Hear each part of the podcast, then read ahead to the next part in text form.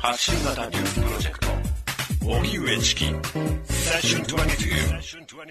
改めまして、こんばんは、荻上チキです。南部ひろみです。ここからは毎晩お客様をお迎えしてお送りするミッドナイトセッションです。今夜のお客様は TBS ラジオニュースデスクの内山健二さんです。よろしくお願いいたはい、します。こんばんは。お願いします。よろしくお願いします。こういうふうにゲスト出演したことって過去にもあったりしますか、あの、私 TBS の社員ですので、ゲストってことはあんまりないですよね。そうですよねスタッフとしてはね、まあニュースデスクでこう出ることがあったし、はい前でもね、そのセッションで何回かね、あの、お邪魔してお話ししたことがありましたかね。えーあの、昔基本的な質問なんですが、はい。ニュースデスクっていう肩書きよく聞くじゃないですか。はい。あれは何ですか？基本的にはまあ編集長みたいな言い方なんでしょうね、にあの言うとね、日本語で言うとね、だからそのまあ、ラジオのニュースのセクションには、通信社だったり、あるいは報道テレビの報道局であったり、まあ、いろんなところから情報が入ってくる、それをこうずっとこう見ていって、はい。で新しい情報はこういうものがあるだろうという中でこう、あの取捨選択してニュースを選んでいくっていうことですよね。うんうん。なるほど。でそれで、まあ、あの私の場合は、まあ、しそれをアナウンスをするというのかな、その伝える、実際マイクの前で伝えるという役割を持っているということですよね。うん。ラジオの人って、はい。その何時から何時まで働いてるのかって本当不規則な印象があるんですけど、ん。内山さんの勤務スケジュールはどうなってるんですか？うんまあ、いきなり、はい。普。通のニュースデスクの日は、だいたい朝の9時から、まあ、19時、で夜の7時ぐらいまでですかね、まあ、言いますけどね、あの最近ですとあの、ちょっとあの朝の伊集院さんのね、はい。番組出るようになりましたからね、あの番組はもう本当に朝の4時半ぐらいに起きて、えまあ、7時前前後にはもう来てってっていう感じですかね。でそれでまあうん。まあ、夜はだいたいやっぱり19時、20時ぐらいまではいるんでしょうかね。うん。大体ね、だから20時ぐらいに帰るじゃないですか。うん。だから僕が来るタイミングといつもすれ違いぐらいなんですよね。そうですね。すね。うん。で内山さんごお疲れ様ですって言った時に僕が入ってきて、ああ、内山さんおお疲れ様ですって ね。僕これからなんですって挨拶交わして、結構 TBS の例えば玄関とかは、いエレベーター降りたところとかすれ違うことが多いですね。はい。はい。ということで、いろいろな、あの、内山さんの顔に今日は迫っていきたいんですけどですね、今日はですね、ニュースデスク内山健二、あなたは一体何者だというふうに題しまして、えー普段の仕事ぶりとセッションでの活動ぶりをですね、まずダイジェストにした素材があるので、一体普段はどういった仕事をしているのかということをちょっと素材でお聞きください。ここで TBS ニュースです。ニュースデスクの内山健二さんお願いします。はい、お伝えします。全国のコンビニエンスストアにある ATM、現金自動預け払い機で偽造クレジットカードによって合わせて、悲しみの通夜は終わった。変わり果てた二人の遺体に、太田は男泣きし、三清の両親は声を詰まらせ、放心状態であった。母千世は、肩を落としながらも持参してきた酒を参列者に注ぎ回っていた。その時、ドドンという物音とともに、遺体を安置した寝室の壁が打ち破られ、黒い大きな塊が立ちはだかった。マタギの男の予言は的中した。熊だ。熊が現れた。はい、内山です。現在、ゴジラはただいま、この放送を送っておりますスタジオに向かって進んでまいりました。もう、退避する暇はありません。我々の命もどうなるか、ますます近づいてまいりました。いいよいよ最後です。あ右手を TBS ラジオの建物にかけました。ああ、ものすごい力です。いよいよ最後。さよなら、皆さん、さよなら。あ内山さん内山さん内山さん。う わいやー、蘇ってきますね。蘇ってきますね、いろんな記憶がね。あもの、今のゴジラにね、う、はいはい。で、踏みつけられちゃったシーンって、はい私今はい初めてきちんと聞いたんですよ。はい。うん。あの収録、収録の時だけは覚えてるんですけど、そこからどうなったか知らないですけど、はい完全に行かれてますね。この人は。いやそうですよね。いやー、今振り返ると、この時のゴジラ特集はなかなかそうですよ。深いですよ。はいあのー、TBS ラジオに手をかける前にね、有楽町とかいろんなところを潰してからやってきましたから、大変なゴジラだなっていうことと、あの時確かね、あの、宝田明さんも、そうでした。音声としてゴジラだはいっていうふうにそうなんですよ言っていてえ、まあその宝田明さんが、うーん、今、はい。何かちょっとそうですね大きな動きに関わってるみたいなこともあってですね、いろんなちょっとことを馳せるんですけれども、こんなメールも来ております。えー、マコリーヌ犬さんです。ずっと内山さん宛てにメールを送りたいなと思っていました。うん。私は内山さんの声で、はい。北海道のヒグマ事件を知ったんですが、はい。三家別ヒグマね。はいはい。あの朗読が怖すぎて記憶にこびりつきました、こんなリスナー多いと思います。その後お昼の番組の短いニュースで内山さんの声が聞こえてきたらヒグマの人や私にはちょっとニュースがサスペンス色に聞こえます とだんだん気になってネットで調べたりしましたあそうですか。うん私が見た写真はふくよかで、想像と全然違っていました。かっこ笑い、一度聞いただけなのに、こんなに朗読が頭にこびりついたのは、たまちゃん、えー、玉結びのまーまちゃんの歌と、三家別のヒグマ事件だけです。いろいろ朗読されていますが、私には一生ヒグマの内山さんとなりそうです。ということで、はい。どうですか、このメール？いやいやね、そう聞いていただけると、びっくりしちゃうんですけどね、あの、もともとその朗読ってのは別にやろうと思ってたわけでもないし、はい自分でもそんなにね、あの、訓練をしてたわけでもないんですよー、ねえ、。じゃあ独学なんですか？もう独学ですよね。うんうん。ですから私はもともとあの記者で始まって、アナウンサーでも何でもなかったんですよね、だからたまたまその記者リポートをずっと続けるようになってから、まあ喋っても見てごらんということでなるほど、今に至ってるんですけどね。この人は熊の人だって内山さんを認識しているってことは、ニュースを読み上げていても途中から熊に変わる可能性があるわけですよね。ニュースの内容が。怖くなってくる。日経平均株価が1万5000円割りました。その時、ドドンという黒い。そうはなりませんけどね。応用聞きますね、これね。どんなニュースでも熊がやってくれば大惨事になるっていう、そういう展開につなげられますけど、内山さんにはですね、この後たっぷりといろんな話を伺っていきたいと思います。Session 22. TBS ラジオキーステーションにお送りしていきます。ミッドナイトセッション。はい。今夜のお客様は TBS ラジオニュースデスクの内山健二さんです。はい、こんばんは。よろしくお願いしますよろしくお願いします。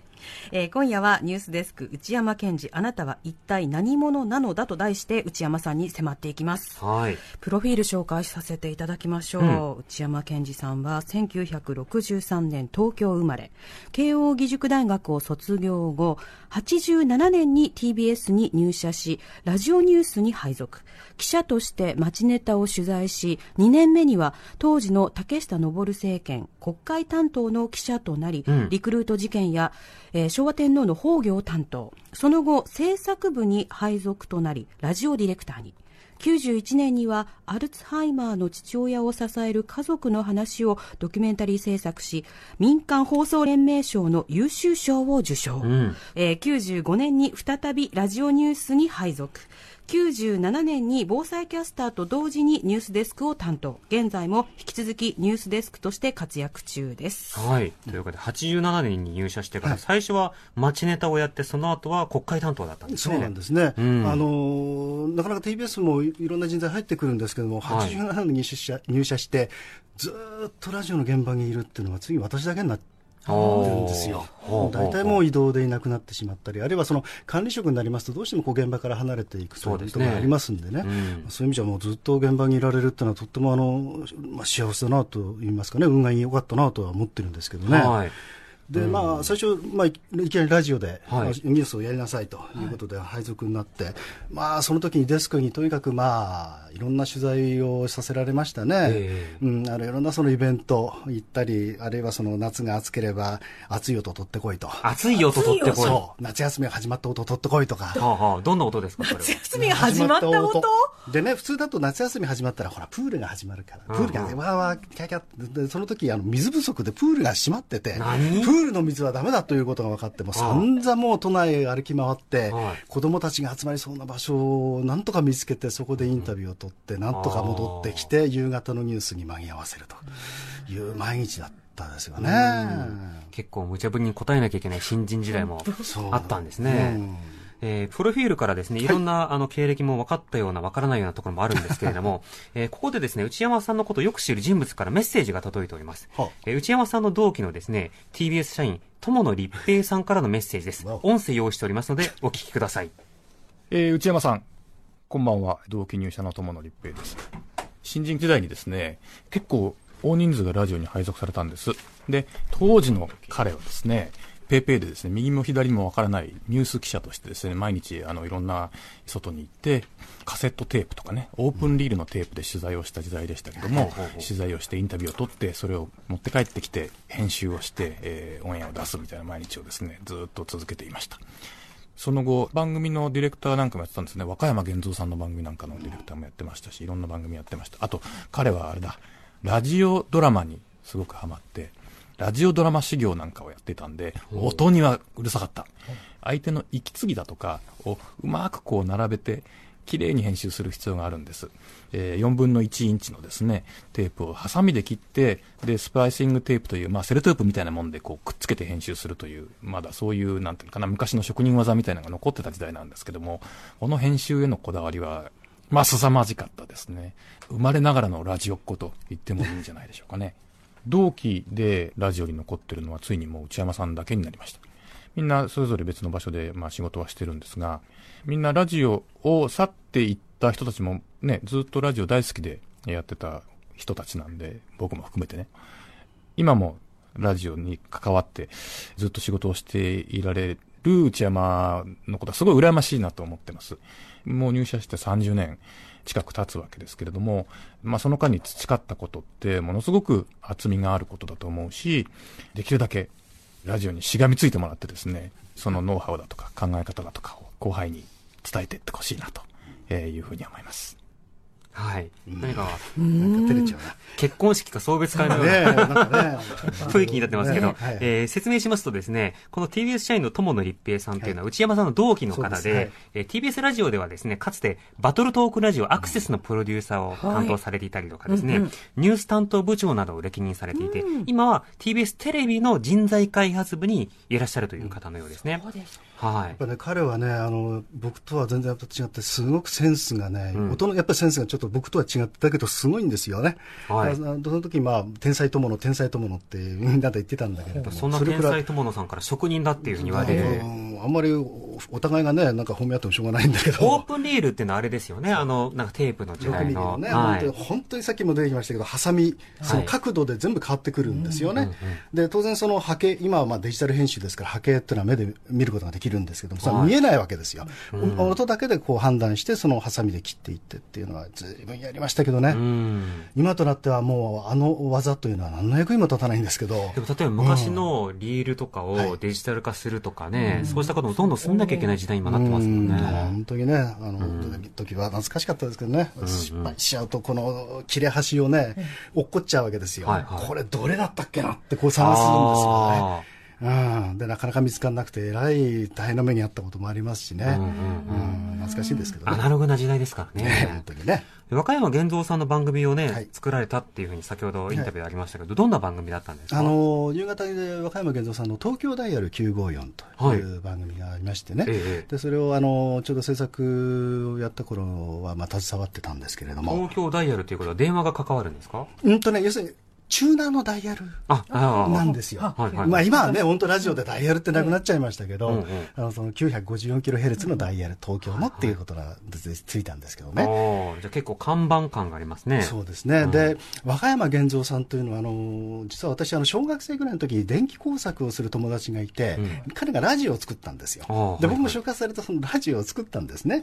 ゲルマニウムラジオっていうラジオを作ったんですけど、その時にちょうどその和歌山さんの夕方の番組始まった頃だったんですね、うん、でラジオで、その TBS ラジオがよく聞こえたもんですからずいぶん聞いてましてね。で学校から帰ってくるとその和歌山さんの放送を聞いた。まさかその方と一緒に仕事ができるなんて夢にも思わなくて、ね、とってもこう嬉しかったんですよ。でその和歌山さんって割とこうあのこうちょっとこうとっつきにくい感じはするんですけども本当はそうじゃないんですけどね、あの番組が終わった時に、まあ、いつも飲みに行かれるところがあるんで、えー、そこをなんかあの訪ねてって、はい、であの一緒によろしいでしょうか？なんて言ってねこう話をしてきて。でその時もいろんな話をあの聞いたことが今にでも今でも役立ってますよね。どんな話を例えばねこれね、解釈が本当に和歌山さんのおっしゃったことが正しいのか、きちんと僕が解釈できてるかどうかわからないんですけども、はい、朝の後、秋のあは違うぞ。わかるか？って言われたんですよ。朝の後、秋のあは違う。これ多分ものすごく高度なね、うん、発声の話なのかなって最初思ってたんですよ。うん。で、うん、その時説明を聞いたんだけど、ちょっとなんかすごくこう、ポーンとした感じで、しばらくこう、わからなかったんですけども、えこれ、その、秋の、で朝の後、あの、秋の後、それ並べるんじゃなくて、はい朝にはいろんな朝があるんだよ。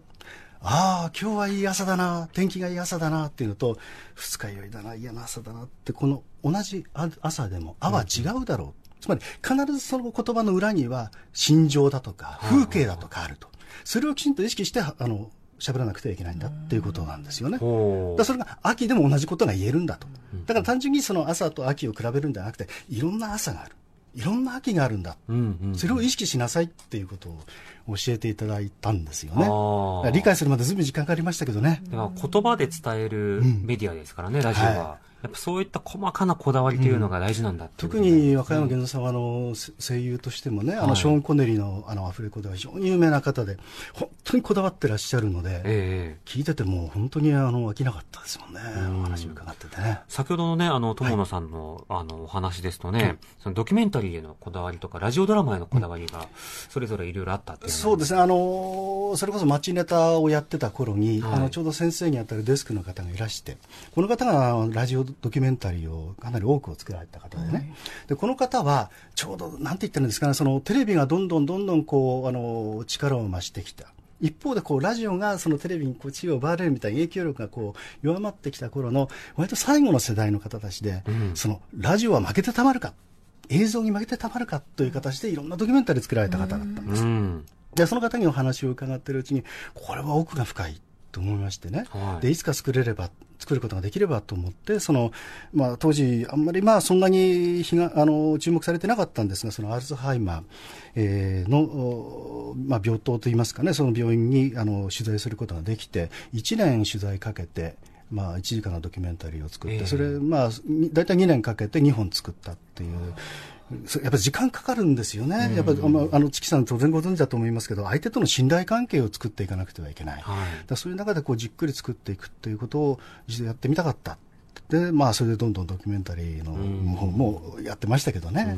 うんセッションは帯ですからね、やっぱり信頼作るといっても、その1日でね明日出さなきゃいけないみたいな、ってありますけどね。そういったスピード感がありますけれども、うん。やっぱりドキュメンタリーとなればじっくりどうやって作るのかっていう、そね。その編集をどうするのか、ん。つまりたくさんある音声をどう絞るのかっていう、別のまた戦いがありますもんね。特にそのアルツハイマーのそのドキュメンタリーの時はそのあのご主人が、えー定年退職直前でそのアルツハイマーになってしまう、うん。で奥さんが大変な思いをされてるっていうその奥様にずっとインタビューを取っていくんですけどそのインタビューを取るまでずいぶん時間かかる3か月くらい病院にずっとこう行き詰めてそれで信頼をしてもらってそれで話をするとでその話をしてもその単に今の状況だけじゃなくて長長い長いその夫婦の歴史があるわけですよね。はい。だそこもきちんとこう話を伺いながら、じゃあなぜその、えー本当に人が変わってしまった、そのご主人を介護できるんだろうかっていうところをこう、ゆっくりゆっくりこうきあの聞いていくっていう番組だったんですけどね。ん。そういう構成にしたんですけどね。うんうんうんそれからラジオドラマの方もね、うん、これもあの本当に私も幸運でして、このラジオドラマがちょうどお制作した時にあの、やっぱりあのとっても怖いボスがいましてね。はい。怖いわ、それ。怖いんですよ、本当に。灰皿。投げたりとかはしないんですか？大丈夫ですか？あの投げら投げられましたけどぶつかりませんでしたけど、はい、幸い。昔ですからね。うん。はい。昔ですからね。でも本当にその台本があ自分でまあ原作を選んでそれで1時間のあのそういうドラマの枠があったんですけどね、はい。日曜日の夜に。ラジオ図書館という番組があったんですけどもこの番組でその台本を選あの題材を選び脚本が上がってくる。それがこう役者さんの手元に行ってこうどう戻ってくる、まあ、いろいろこうその組み立てるまでの経完成するまでいろんな過程があるんですけども、はい。まあ、叱られましてね、お前は何を、何の演出プランも考えてこなかったのかってもものすごい叱られて、今でも夢に出てきますよ、えーその時の。怖いんですよ。どういうところでよく叱られるんですか？あの例えば、おまあ、これ細かく言うと技術論になってきちゃって長くなっちゃうんですけど、例えば音楽一つつけるにしても、なぜここでお前は音楽つけようとしてるんだ。はいは音楽ってのは人の心情につけるんだろう。お前ここは全然違うじゃないか。で、しかも、一度音楽が出てきたら、こう、だんだんだんだん、こう、いいずれこう、フェードアウト絞っていかなきゃいけない。はいどこまで引っ張るつもりなんだ、これを。まあ、細かいところですよね。で、あとはその、役者さん。まあ私の時は大体舞台の方が多かったかな、はい声優さんというよりはね、その舞台の方がもうものすごく本を読み込まれてきて、それでこう演技をされる。それがもうびっくりするわけですよ。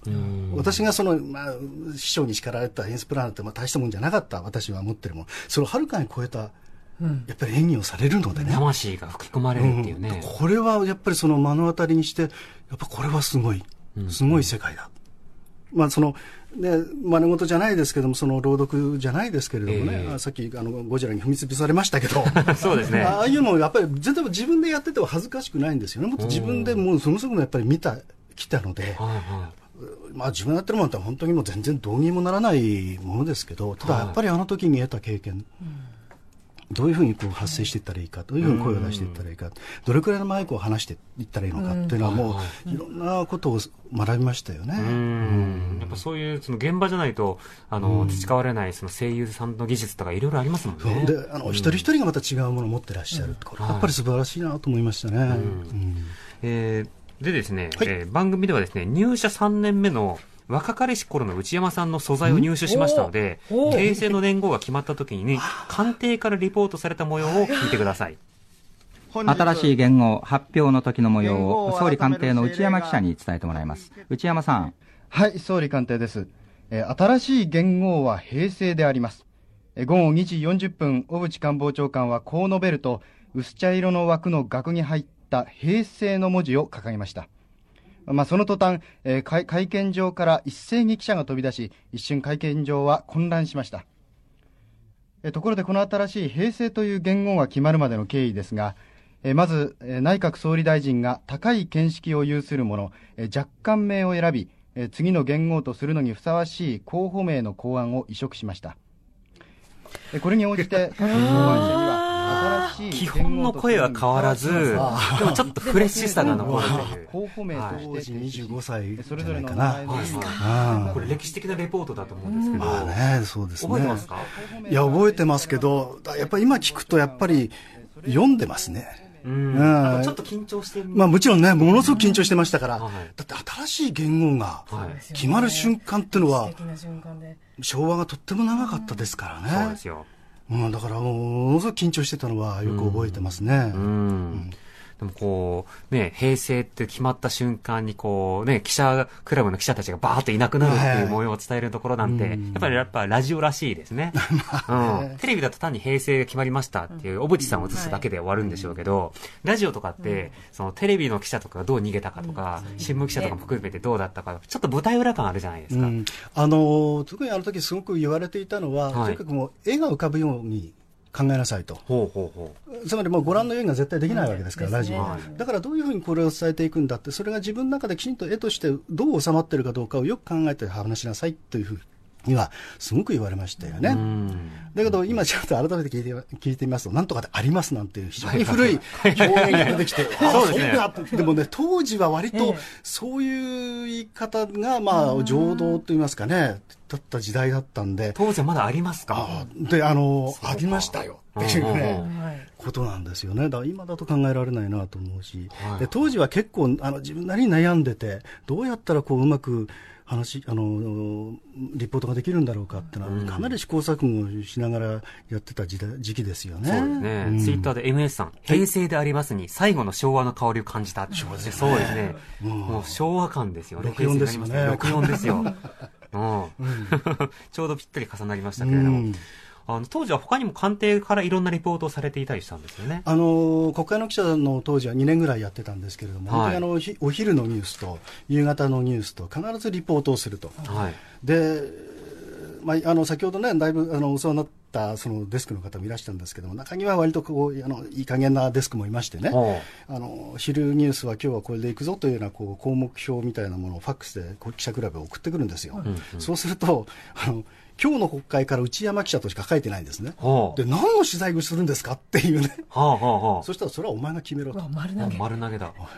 いやだまあ、もう午前中いろんな会見に行くわけですよ。まあ当時は国会対策委員長という、まあ国対政治なんて言われてね、その自民党と社会党、非常に分かりやすいあれだったんで、その国会国対国会対策委員長の会見を聞けば大体なんとか話は、あのネタはできるんですけど、うん。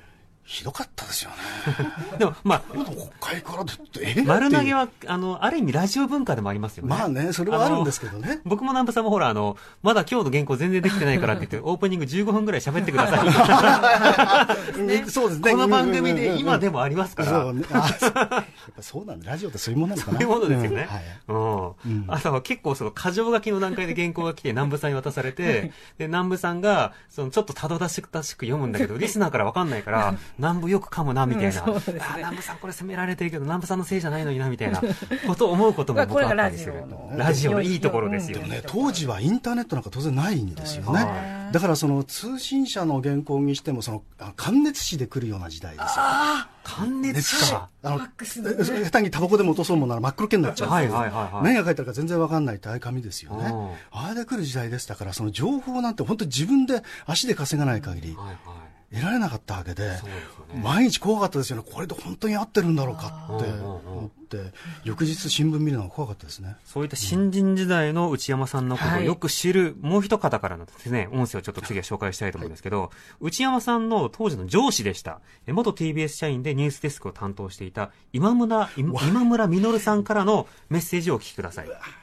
僕がもう会社に入って20年ぐらいして彼が入ってきたんだけど、内山君っていうのは、まあ、典型的な慶応ボーイっていうのかな、坊ちゃん顔で、なんかスマートで、やっぱり、ああ、これは東京の子だなと思いましたね。で、彼が入ってから、うん、2、3年ぐらいに、5、6人の人を、まあ狭いんだけど、うちに呼んで、お酒を楽しく飲んでいたんだけども、なんかそのうちニコニコ喋っていたと思っていたら、急にそのテンションがわーっと上がって、ゲラゲラ笑い出したり、すごく陽気になったことを覚えていますね。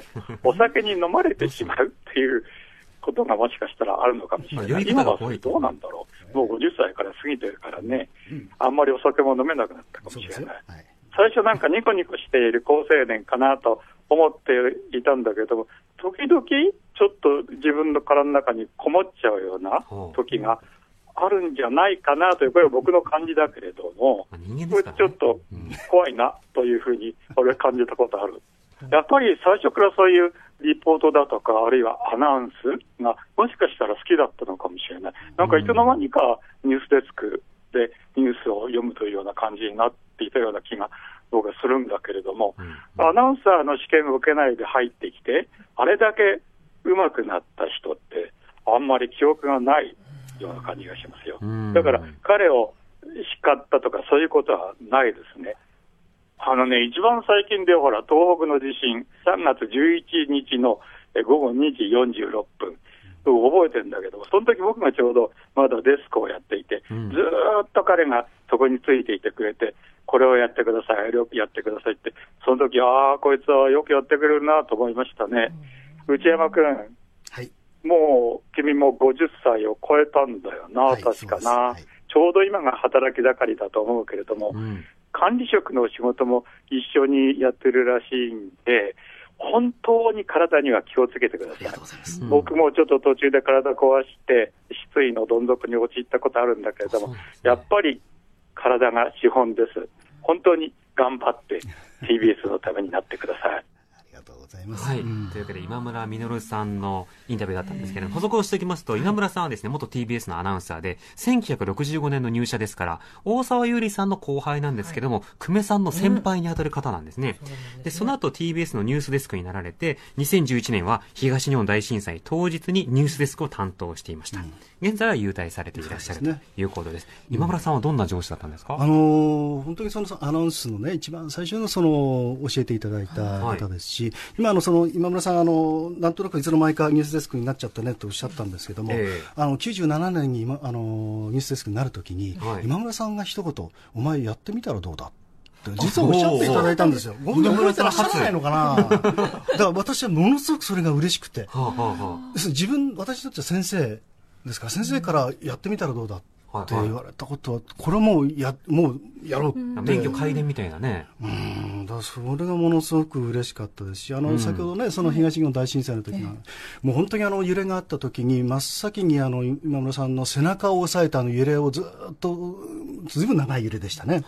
で押さえて、それからもうずっとこう指さして、これを読みましょう、これを読みましょうという時に、あの、うんあんまりいい思い出ではないんですけれども、あの時に津波がね、大変大きな津波がが来て、えー結果的にはもっと高い津波だだったんですけども、あの時に、えっと、10メーター以上という見たこともない数字の情報が出てきた時に、本当にこれ読んでいいのかって顔をして私をじっと見るんですよ。読んでくださいって言って、実際もっと、すもっとすごい状況だったわけですけどね。今でもよく覚えてますけどね。はい。そうした時に内山さんが、やっぱりそばにいてよかったっていうふうに今村さんもおっしゃってましたけれどもね。ね、そしたら、まあ、あの、で弟子といいますか、まあ、あの、生徒としてはそうやっていただければ、本当にこんな嬉しいことないですけどね。今でもね、その防災担当として、ね。内山さん様々なね、あの、防災情報を発信していただいてますけれども、この番組でもね、いろいろ防災関係の情報を発信していまして、内山さんをブレーンとしてね、助けていただく時もあるわけですよ。さて、今日はですね、目の前にですね、あのーはい。謎のボックスがあります。はい。抽選箱って抽選箱、抽選箱。投票箱とかはい。あるんですけど、ここにはですね、内山さんの普段の仕事ぶりとプライベートを知っている TBS ラジオスタッフから、え嘘か本当かわからない内山さんに関するですね、まあ、都市伝説が入ってるんですね。あらあら。そういうものを作る。いろいろ垂れ込み情報がいっぱい名付けて、内山さん、これって本当ですかボックスというもので、はい。い、ろんな証言が本当にたくさん、ほら、たっぷりですよ。あ本当だ。入ってますので。いっぱい入ってるじゃあちょっと、一個ずついきまはい、しょうか。じゃあ、チキさんに引いていただいた。はい、開くまで私たちもわかりません。ななんなんですね？はいスタッフからの垂れ込み。はい突然、ベランメイク長になる。はい。ありますか？なるんですか？なんですか？割とね、あの、ベラメ調なんですよね。あの、特に、あの、若手の人間なんかが、あの、ちょっとうまくいかないと、何やってんだ、この野郎みたいなところはあるんですよ。それは、あの、どうもやっぱり、その、先ほどからちょっと申し上げてるんですが、だいぶ厳しい方に、こう、育ったねから、なんとなくこう、乗り移っちゃってるのかなって、あんまり最近それやっちゃいけないんだっていうことがあるんで、ええ。あまりやらないようにはしてるんですけどね。まあでも、モデルとした上司の、やっぱその教わったところを、こう、後輩に伝えたいっていうことなんですかね。そうそういう、なんか乗り移っちゃうんですかね、どっかでね。なるほど。はい。あの、完全匿名が守られている垂れ込みばっかりですね。そうですねあ。の、ちゃんと、誰が書いたのか書いてません続きまして。はい。はい。AD に何か面白い話はないかと振るのは定番。定番です。これは定番です。どういう時に振るんですか、これは？もなんか、あの、ちょっと退屈そうな顔してなんかいるときに、おい、なんか面白い話ないのか？ただ、そう顔、あの内山さんね、多分ね、はいあの、思ってるほど、みはい思ってる以上に、はい見た目が、いあのー怖い瞬間があるんですよ。あ、そうらしいんですね。なんかね、うん私は全然そんな意思ないんですけどね。あの僕はね、あの、柔和な方だって存じ上げてるんですけど、あの、スキンヘッドで、うんうんで、体が割とがっしりされているので、場合によっては、AD さんですからね。だからね、大体その何か面白い話はないかっていう時に、うん白い犬の話はダメだよっていう。ああ、面白いってあそうそう。それダメだからねっていう。昭和ですねそうすると、それはねそうそうするとね、その怖さも少しはね、緩むんじゃないかポカンとされるんじゃないですか？ポカンとしてますよ大体通じます？面白いって。で、慣れてくると先回りされちゃうんですけどね。はいはいえー内山さんがツイッターで公開しているプロカメラマン並みの写真と素敵なポエムが素晴らしいと。はい。そうですか？ですポエム書いてるんですか、ツイッターで。ポエムかな？あの、写真はね、なんとなくこう、すなんとなく趣味でこう撮ってたりはするんですけど、あのはいまあニュース原稿ってのは無味乾燥って言いますかね、あのあんまりこう味気ないんで、なんかこう逆のことをしてみたいっていうのがあって、それなんかこう自分でバランスを取りたいなって趣味でやってるだけで。まあ表現の場みたいな。まあ、まあ、と言いますかね、自分をこう、安定化させるというんですかね。そういうあれですけどね。リスナーの方からも質問が来てます。ラジオネームポールさん。はい生放送中に起きた最大のピンチって何ですか？どの話をしようかな。いっぱいありますかね。それなりにありますよ。あピンチはね、まあ、あの、割と笑い話でいきますと、オンエアあの、その、定時ニュースの直前で鼻血が出ました。あなぜかわかりません。別にそんな興奮するようなニュースでも何でもないんですよ。あ。はいはい。突然鼻血が出て止まらなくて困りましたね。うん、ずーっと出てきて、で、いろいろ鼻つまんだりしたんだけど、なかなか止まらなくて。なんでなんでしょうね。ね、それで、じゃあしょうがないからティッシュ、でもちティッシュ詰めてね、スタジオ来てニュース読み始めたら出演者の皆さん困っちゃうでしょまあ、確かに驚くかもしう。れない。うん、そしたら人間って不思議ですよね。人間の能力ってすごいもんだなと思うんですけど、気合で止まりましたね。止まりました止まりました。あ、そうですびっか。くりしました、私も。止まれって思ってたら、なんとかその間は止まってました。で、またスタジオ出たら出お肌のトラブルはやっぱりありますよね、ラジオではね。だって、一昨日も、あの、神保哲夫さんがゲストで来た時に、なぜか本番前に鼻血を出して、ん鼻にティッシュ詰めて、あの、あります政治の話しましたからね、私たち。もこうニュース原稿読んでて鼻水出てきちゃう時あありりまよ。ますすもんね。そうそうそう。よくあります。私たち二人とも花粉症ですからね。あ、それはね、花粉辛いですよの時期はね。まだいきますかまだねい。きます？はい。はい。えー、じゃあ、こちらのタレコミもいきましょうか読んで。る最中のピンチとか原稿を原稿なくなったことありますよ。あ、なくなった一枚、一枚忘れちゃって。怖いブースに入って、でもう、あの、本当始まる5秒ぐらい前に、あ、一枚ないって気がついて、もう、取りに行く時間がなくて、うん、そのまま、えー乗り切りました。うん。原稿ないっていうのは僕らもよくありますね。そうですね空で言うっていうことはまあなくなちなみに乗りきにしもあらず切るというのはどういうふうにやるんですか？あの、私はもう基本的には全部自分で原稿を書くんですよ。はいはいですから、覚えてるんですね。あ、れもやっぱり人間ってすごいなと思いましたね。私、記憶力あんまりいい方じゃないんですけど、ええその前になってぐわっと記憶が戻ってきて、なんとか乗り切りました。ああ、なるほど。では次々タレコミい。きましょうか。10年くらい前休日出勤の日には、はい。留守番中の子供とスカイプで常時接続するなど IT 先駆者的な一面もあるとそうなんです、ね、そうなんですか。スカイプがまだそんなに始まって間もない頃だと思うんですけど、たたまたまあのうちに娘が一人で留守番をするような時があって、でまだあの小さい、まあ、小学校が上がる前だったもんですから、まあ、一人でじゃあれだろうなと思って、ずっとスカイプをつなげておいて、はい。要するにあの声をかければ娘の声も聞こえてくる大丈夫？そうと、あと何かあったら困るなっていう、それでこうずっとつなげっぱなしにして、はいはい。あのうちとの会話をつなげておいたことありますね。うん。そういった便利な時代ですから、今は LINE とかで常時接続してる人がいますよね。電話の受け答えのテンションがすごく高いそうなんですか？知りません私は知りません。うん電話してみましょうか。もしもし。はいはい。あ 高いか。高いな高いね。は今びっくりしたあトト高いですねップギアからですね。はい。最後にリスナーの方からまたメール。ラジオネーム広場さん。ニュースを伝えてる、伝える上で心がけていることは何ですか？と聞きました。いやっぱり自分で理解してるかどうかですね。理解していないものは伝えられないので、私は自分が理解できないニュースは取り上げないんですよ。なるほど。その代わり勉強不足だなと思った後ですごく落ち込むんですけど、ええ必ず理解していないと読まないです。うん。これ、生きがいマケラさんも言ってましたね。やっぱり理解してないものはリスナーとか、ね、視聴者に届かないっていう話はしてましたから。はい。というわけで、えー、ここ今まで。後ろで流れてますけどもこちらも内山さんの選曲です。和田博とマヒナスターズと松尾和子でお座敷小歌ということですけどね。はい。はい。というわけで今日はもうあっという間に、はい、まだまだ垂れ込みいろいろあったんですけど、まあ、もういいです。この辺で、ね内山さんの素直にグググッと迫ってきまして、はい。皆さんいかがだったでしょうか？やっぱりスペシャルウィークの企画にしてはおかしいですよ。いやいやいやいやいや。いやいやいやいや。スペシャルウィークだからこそですだからこそですよ。TBS を愛する人が聞いてくださってるんですか？ら、その TBS の、こう、すべてをさらけ出。ますた第2弾というね、はい。行きたいと思います。けれども、はい、今夜遅くまでありがとうございました。はい今夜のゲストは TBS ラジオニュースデスク内山健二さんでした。はい。ありがとうございました。荻上チキ Session 22 Session 22スペシャルウィークのおぎゅういちセッション22。16日木曜日の深夜12時台には、僕の数少ない友達、ジェーン・スーさんをお迎えします。チキさん、数少ない友達が遊びに行くよ。セッション22は平日夜10時から生放送です。